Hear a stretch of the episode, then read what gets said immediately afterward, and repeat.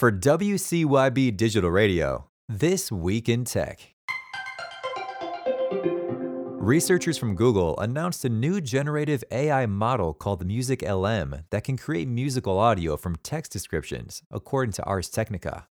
The AI model is trained on what Google calls a large dataset of unlabeled music and works alongside captions from Music Caps, a new dataset composed of 5,521 music text pairs.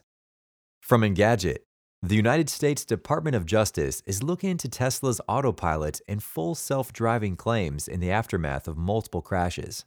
Tesla says that no government body has determined wrongdoing as part of an active investigation, but warns that enforcement could have a material adverse impact on its business.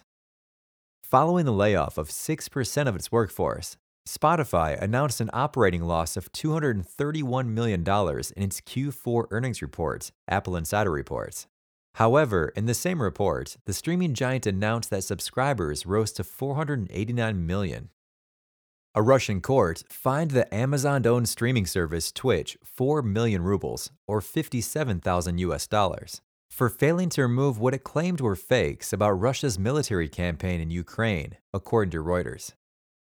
From PC Mag, Apple has quietly reduced the trade-in value of select devices by $5 to $80. While newer iPhones saw the biggest cuts, select MacBook models increased in value, including the MacBook Pro, which got a $40 boost. The US government has stopped approving licenses for American firms to export most items to Chinese technology giant Huawei, the BBC reports. The move comes as the Biden administration moves toward a total ban on the sale of US technology to the Chinese telecom equipment giant.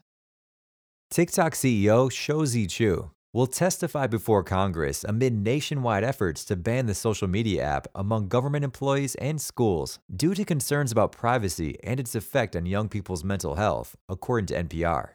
Chew is scheduled to stand before the House of Representatives Energy and Commerce Committee in March.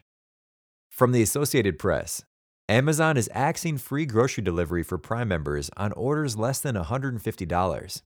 The new policy, which will launch later this month, will charge customers between 395 and 995 depending on the size of their order. Accessories and video conferencing company Logitech is partnering with Steelcase on a new product to make virtual conversations better, The Verge reports.